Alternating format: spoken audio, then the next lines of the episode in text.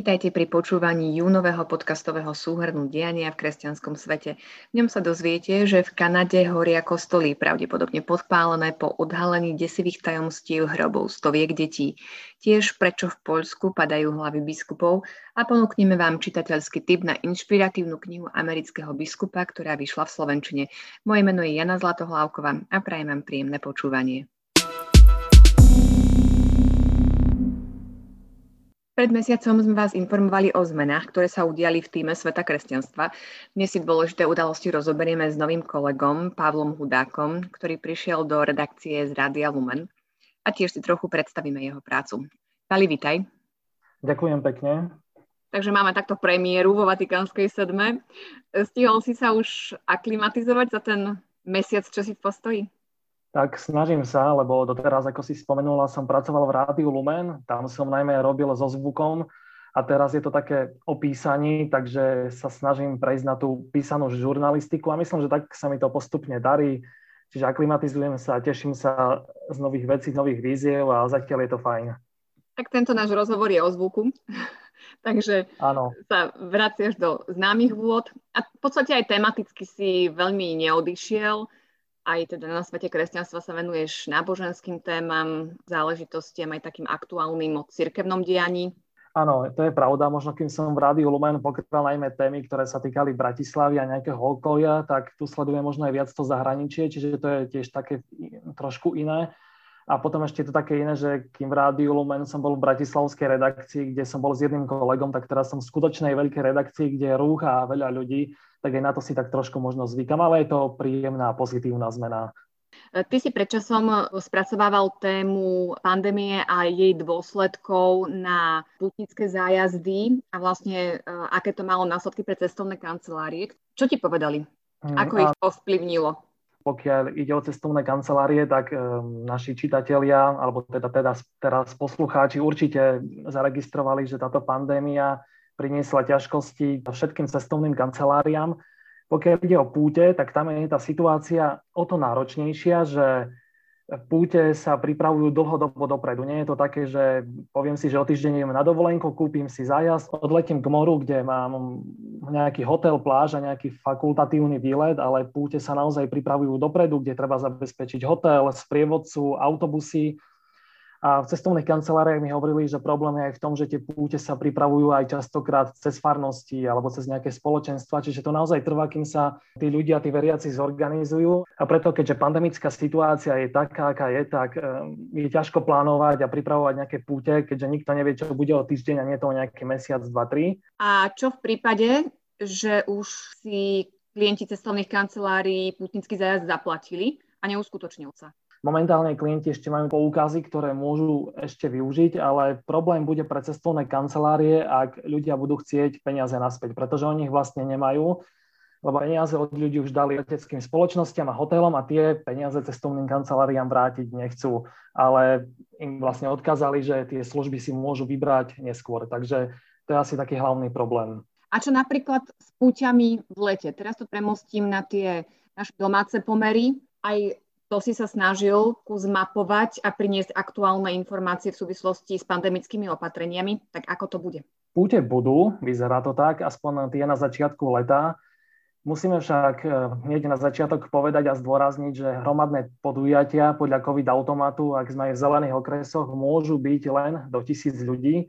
Čiže púte budú v exteriéroch, ale nebudú tak, ako sme na ne boli zvyknutí. Čiže ľudia musia zabudnúť na nejaké stanovanie, na klasický putnický víkend, ktorý bol na Levodskej hore v Levočín napríklad, že ľudia tam prišli, postavili si stan a boli tam od piatku do nedele, tak to nebude, ale organizátori sa hlavne snažia urobiť púte tak, aby sa tam vystredalo čo najviac ľudí, aby prišli na svet omšu a išli domov a nezdržiavali sa tam.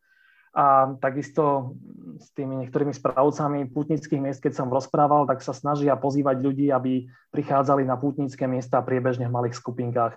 Dá sa dohodnúť na Svetej Omši, vedia ľuďom poskytnúť duchovný servis a tie odpustky sa dajú získať vlastne počas celého roka. Tak aj keď obmedzenie, ale predsa, takže také duchovné povzbudenie pre mnohých bude možné, teda aj e, počas tohto leta. Poďme teraz sa pozrieť na situáciu v Polsku.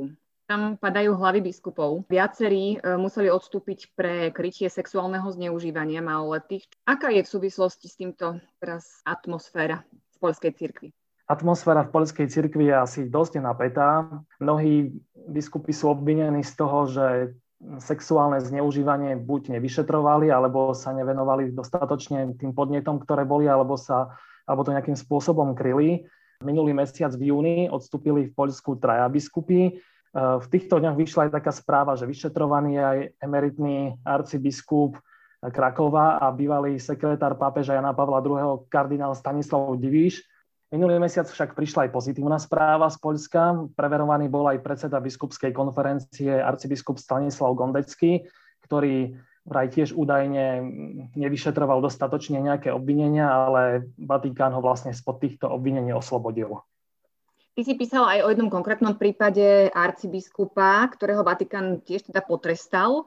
No a on sa stal starostom vo svojej rodnej obci. Je to v súlade s kanonickým právom? Áno, ide o arcibiskupa Slavoja Lešeka Glúča, ktorý pôsobil ako arcibiskup v meste Gdaňsk a on sa stal takým ako keby starostom miestnej časti. On tvrdí, že nie je to proti kodexu kanonického práva, lebo to nie je ani úplne, že funkcia možno nejakého starostu, ale také možno niečo ako keby menej. Neviem, k čomu to prirovnať, keďže na Slovensku niečo také nemáme.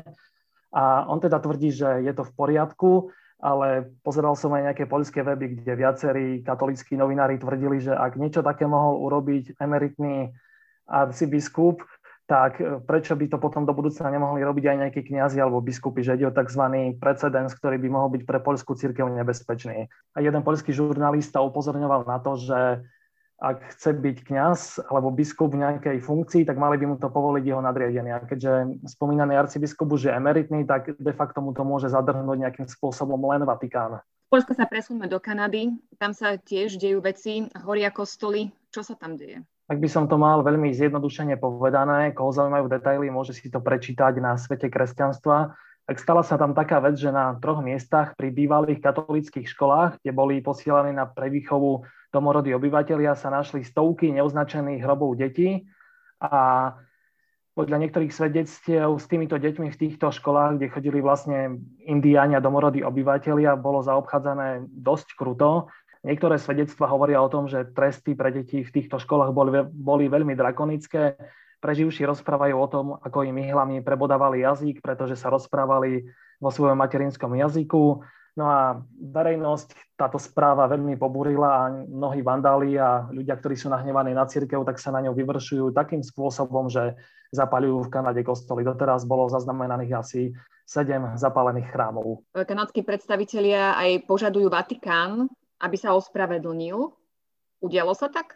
Začiatkom júna mm, ľútosť nad touto vecou a ospravedlnenie tlmočil Kanáďanom aj pápež František celej veci sa čo vám postavili aj kanadskí biskupy, ktorí vyhlásili, že pravda musí byť odhalená, nech už je akákoľvek.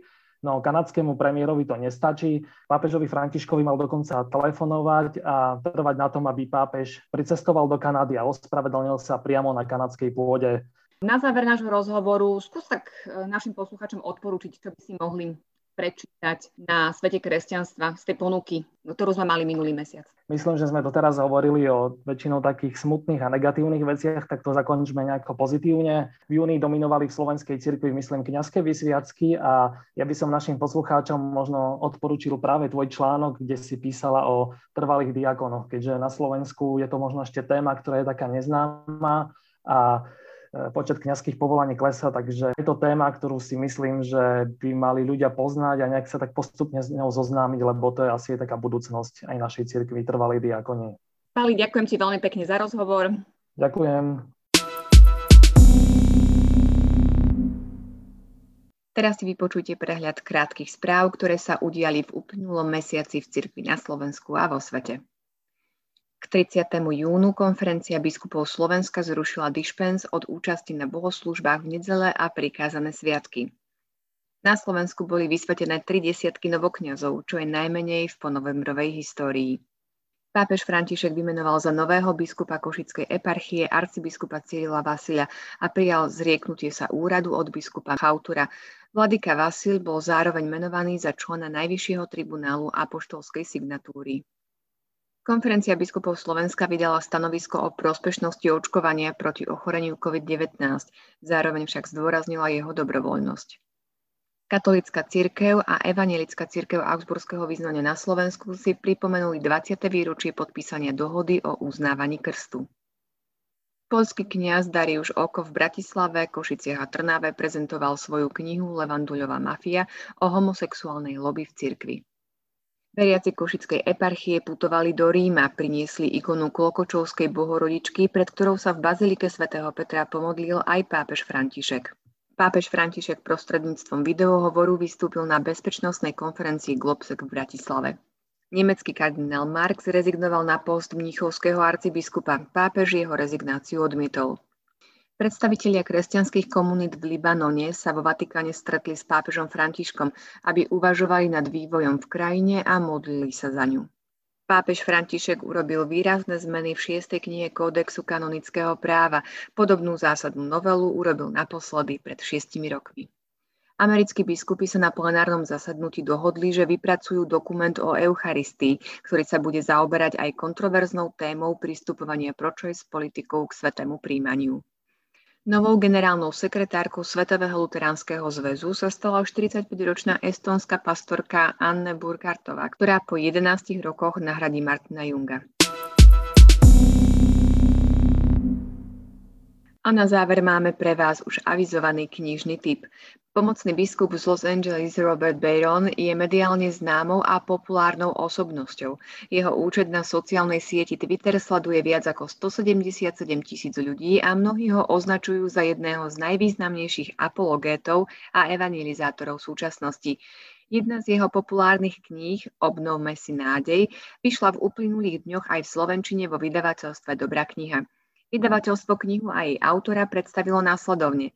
Tento vzdelaný a rozhľadený muž má dar uchopiť zložité myšlienky, zjednodušiť ich, nachádzať príklady zo súčasnej kultúry, umenia či zo života svetých a približiť sa nimi k životu súčasných ľudí. Zdôrazňuje, aký je nevyhnutný záujem cirkvy o tých, ktorí ju opúšťajú, ktorí strácajú záujem o vieru. Počúvali ste podcastový súhrn diania v kresťanskom svete, na ktorom spolupracovali Imrich Gazda, Pavol Hudák a Jana Zlatohlávková. Ďakujeme za pozornosť a prajeme vám požehnané letné dni. Tešíme sa na vás opäť o mesiac.